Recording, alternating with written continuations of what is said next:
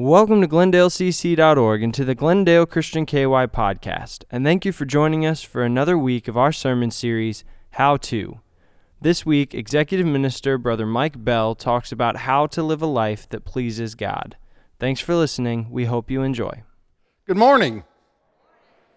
I'm so glad that we can be together today and that we can share together and worship. And, uh, you know, uh, Brother Jeff's been doing a sermon series on how to, so we're going to pick that up today and, and how to live a life that pleases Christ. And that's what we're going to be talking about. And Ava, I can see you around here sometimes, you know.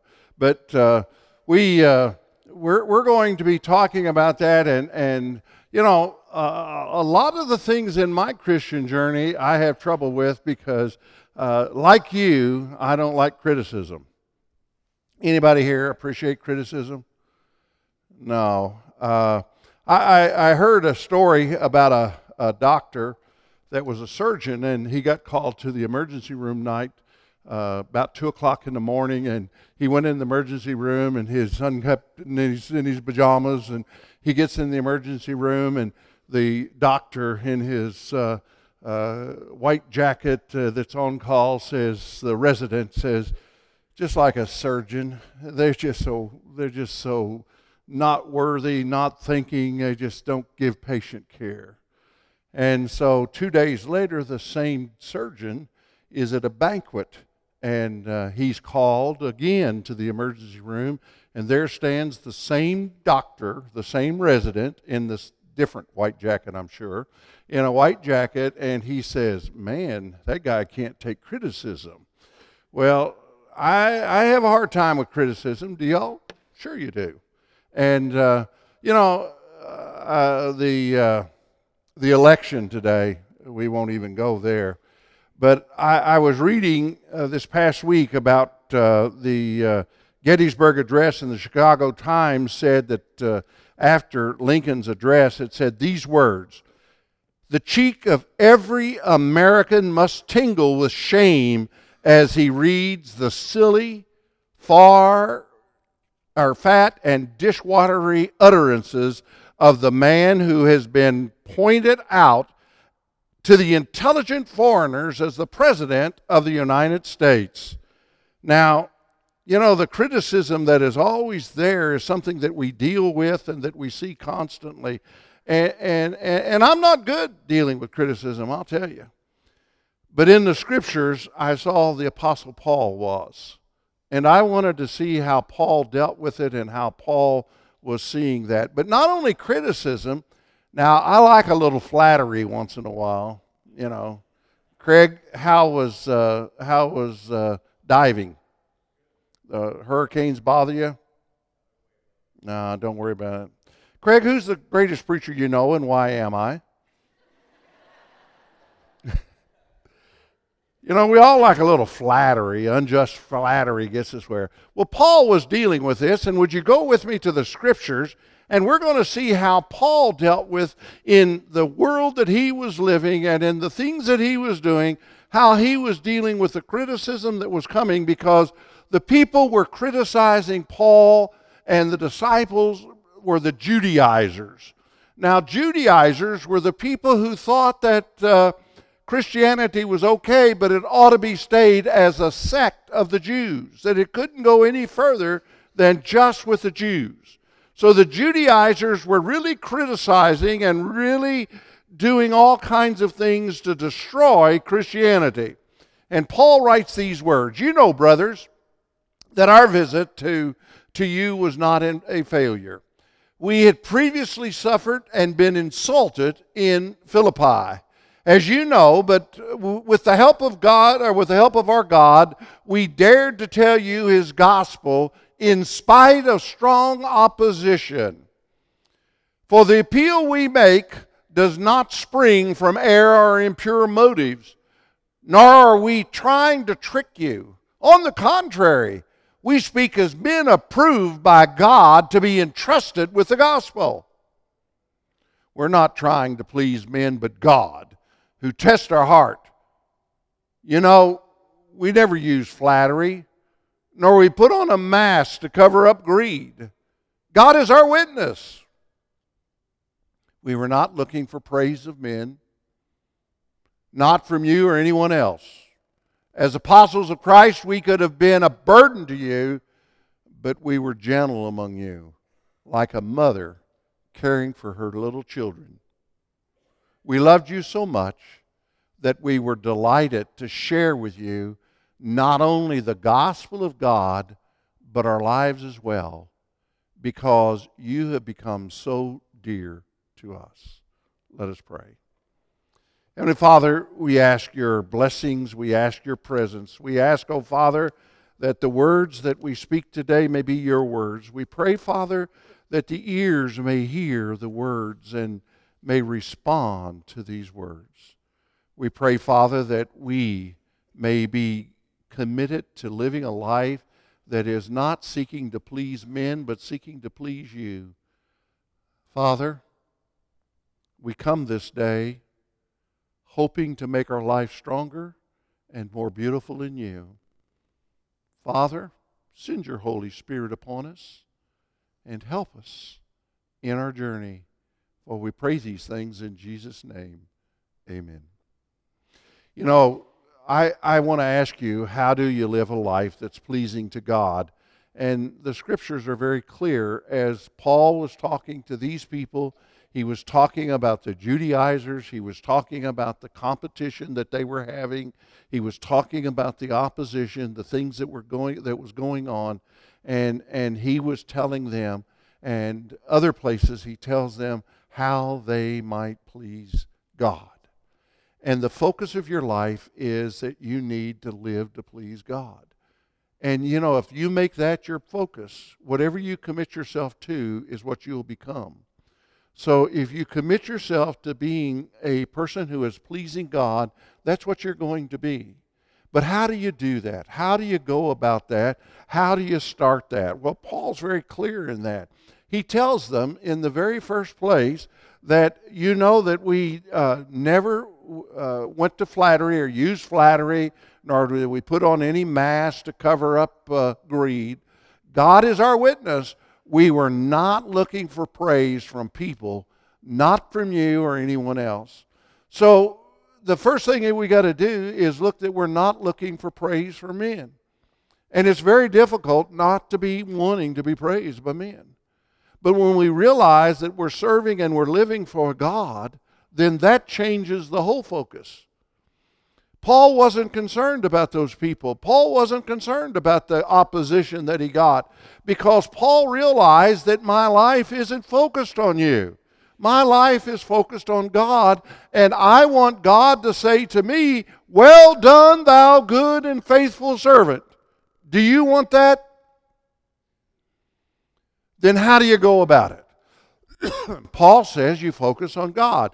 You make God the main focus of your life, and then you're not going to be worried about these people. The second thing he says that we're not trying to please people, we are putting God as the test of our hearts. He's there, and God knows our motive, and God knows what we're doing, and God is saying, I want to follow that, or I want that. So, how do I go about that? Very simple. Two things I'm going to give you today.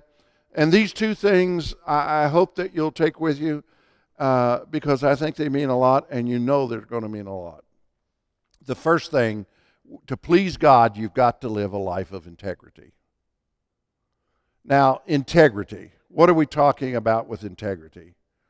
Paul, he knew a life was with integrity. Paul said, For the appeal we make does not spring from error or impure motives nor are we trying to trick you.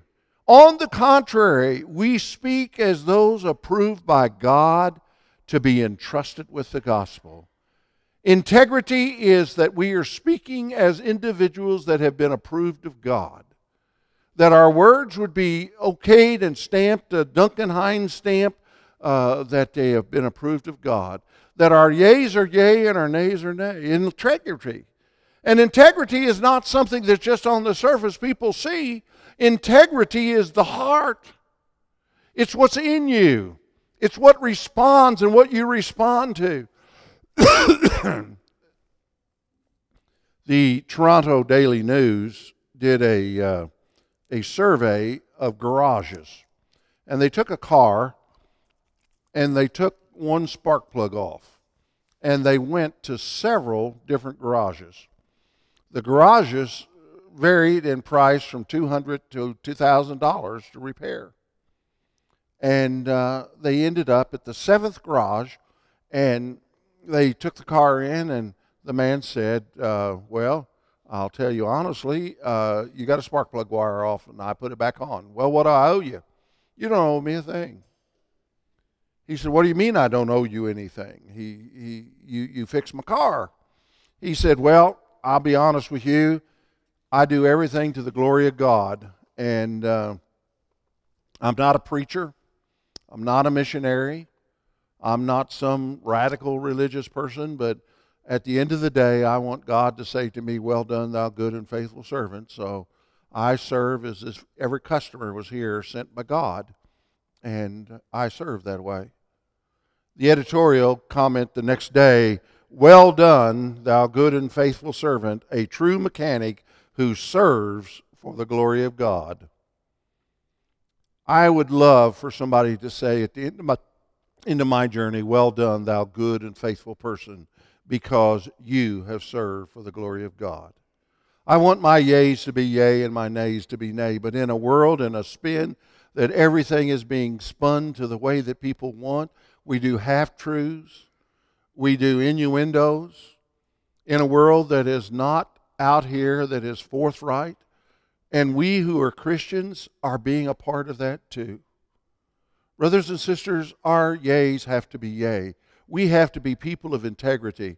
And when people deal with us, they don't need to have to have 25 lawyers and 35 counselors. They need to be able to understand that we're dealing with them. And I'm not telling you not to go into business using lawyers and, and that. What I'm telling you is that when somebody deals with you, you be honest and forthright and you do the best you can to exemplify God in your business. Do you understand?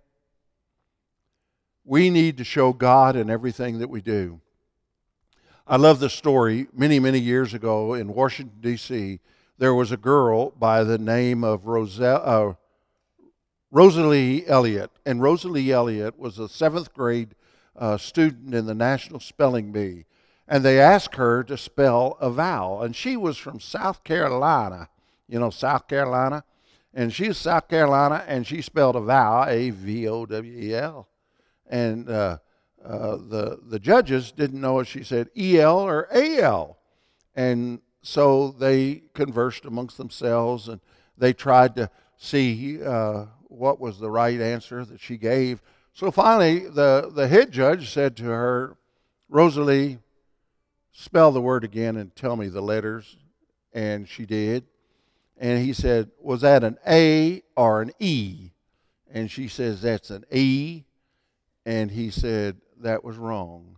She says, I know it. Now, Rosalie knew that. Rosalie walked off the stage that day in Washington, D.C. as the loser of the National Spelling Bee.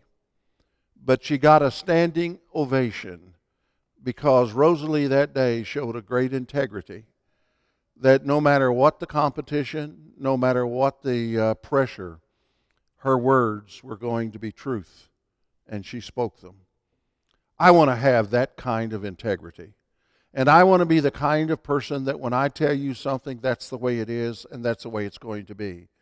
And I think that what Paul's saying to us this day, that we as people have to be people that are integrity, and that we say and we do not just on the outside, but on the inside also, that we're people who are God's people who are living a life that reflects God in our daily walk and in our daily do.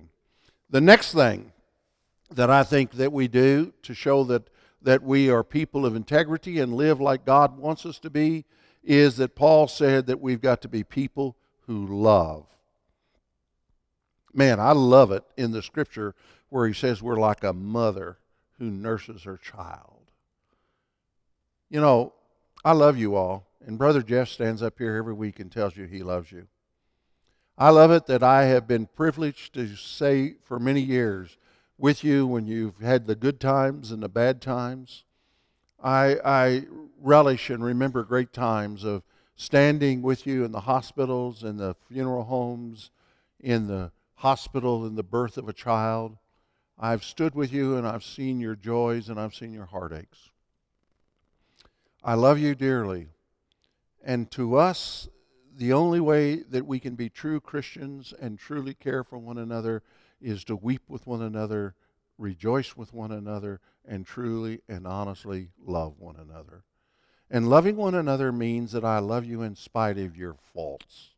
Not that any of you have faults, you know, but I love you in spite of that. And one of my favorite stories. How many of you all saw the movie Lincoln? Man, you to see that movie. It's a great movie. But the movie is really about Thaddeus Stevens. And Thaddeus Stevens is a great story.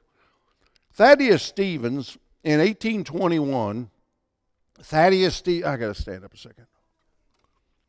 In 1821, Thaddeus, Thaddeus, in 1821, Thaddeus Stevens uh, was a lawyer for a slave owner, and a slave by the name of Charity Butler had run away.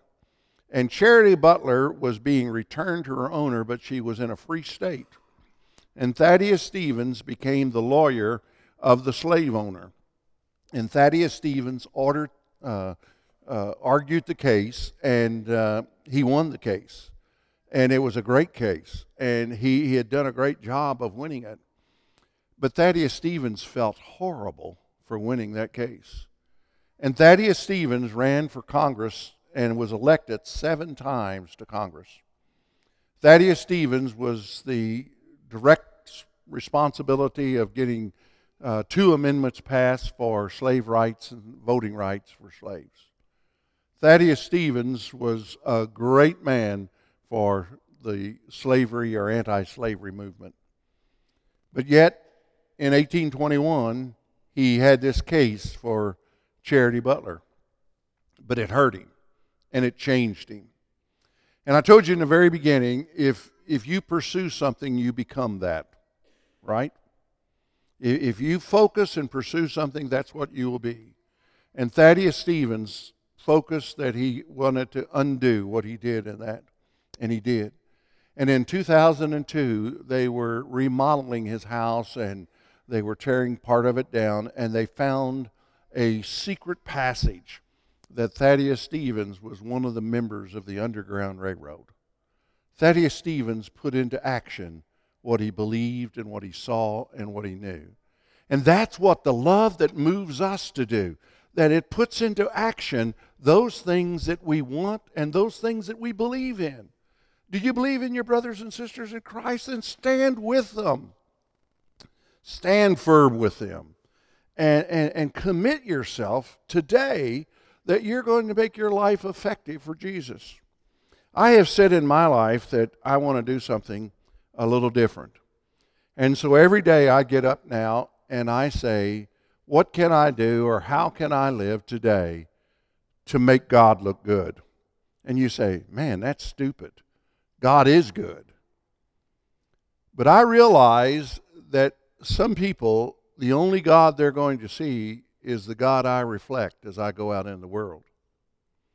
And I want to challenge you that every day you ask yourself the question what can I do today to make God look good?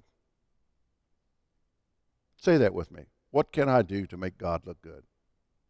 What can I do to make God look good? Say it, come on. What can I do to make God look good? Now, every day you say that to yourself. And when you go out, you reflect Jesus Christ. And you show the world that you really love them and that you really care, that you make a difference for Jesus Christ. What can I do to make God look good? How can I serve Him? That He's going to say to me, Well done, thou good and faithful servant. How do you live for Jesus Christ? You be a person of integrity. And you be a person that people will gossip about and people will say all kinds of untruths about you. But it's untrue. You be a person who truly loves one another, not a person who rejoices in somebody else's problems. That you say, by the grace of God, I'm not going in that direction. You be a person that is showing God to the world. What can I do to make God look good today? Would you commit that Jesus Christ is your Lord?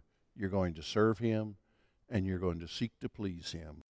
I believe that Jesus is the Christ, the Son of the living God, and I know you do too.